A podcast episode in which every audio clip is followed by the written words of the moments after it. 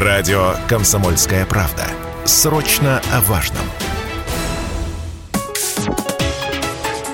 Политика на Радио КП. Владимир Варсобин, «Комсомольская правда». Не мне судить тех, кто уехал из страны. Я их понимаю. Сражаться с ветряными мельницами и жить в мире Кавки, когда система обволакивает тебя паутиной законов, как паук муху, тяжело и страшно. Но пережидать зиму в теплых краях и ждать лета, ну, во-первых, это пошло. Во-вторых, с точки зрения гражданина России, малодушно. Хотя опять-таки не мне судить.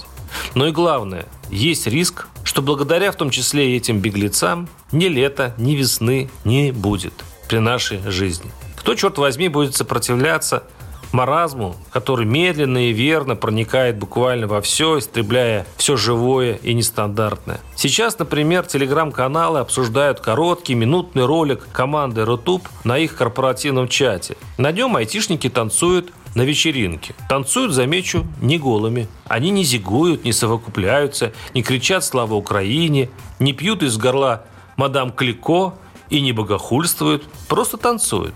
После работы, им по 20-25 лет, они не уехали ни в Канаду, ни в Германию. Они здесь, в Москве, пытаются жить молодой жизнью, как мы когда-то. Только пристойнее, надо заметить.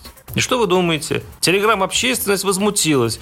Как они могут танцевать в наше-то непростое время? Как у них нога повернулась? Это проблема целого поколения, нудели они, которое, наслаждаясь всеми благами и удовольствиями, предоставленными страной, так и осталось детьми, не сумев повзрослеть. И в тот момент, когда стране понадобилась, мол, помощь и сосредоточенность, они продолжили плясать на вечеринке. Ну вот так сурово пригвоздили молодежь про правительственные телеграм-каналы.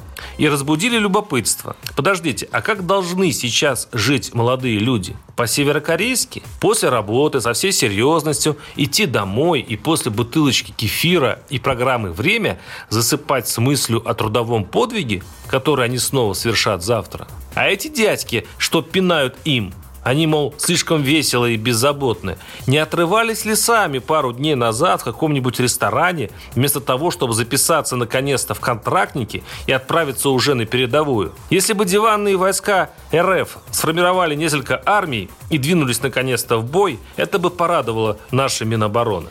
Или возьмем историю с директором Екатеринбургской школы, которую чиновники собрались уволить за шутливый танец учеников тоже слетелось вранье из моралистов, суперпатриотов и других квасных фундаменталистов. И стали также нудеть. Это ужас, как допустили, это же ЛГБТ. Это шутка, изумились школьники и их родители, вставшие горой за педагога. Потому что он не убивает по учительскому обычаю в ребенке все живое, а наоборот – дает знания через искусство и юмор. Этот дар искоренен и выхолощен в школах, но кое-где еще встречается. Но местный губернатор Куйвашев защитил педагога и пообещал избавить ее от любого наказания, тем самым прочертив линию между здравым смыслом и все сгущающимся реакционным маразмом, выслеживающим любой подозрительный проблеск в окружающей нас серости и тут же был атакован своим личным врагом Владимиром Соловьевым, ставшим апологетом серых сил, постоянно ищущих предателей и крамолу. И тут дело не только в свободе. Дело в том, как будет себя чувствовать в стране юное поколение которое пока с недоумением разглядывает пропагандистов, ругающих их за чрезмерную молодость. Пока они не понимают, чего это они. Но когда поймут, будет плохо. Конечно, они не перестанут танцевать в клубах, но будут делать это скрытно, как те, кто их сейчас воспитывает. Они научатся чиновничать двуличности и вранью. Страну они будут называть душной, совковой, используя любую возможность уехать. Они будут исчезать тихо, не беспокоя сторожей нравственности и патриотизма. Сторожа с колотушками будут ходить по нашему российскому дому, где жизнь наконец-то станет упорядоченной. По внутреннему расписанию. Завтрак, подъем флага, работа, обед, ужин, свободное время и утвержденное сторожами культурное развлечение. Варсобин, YouTube-канал, телеграм-канал. Подписывайтесь. Политика на Радио КП.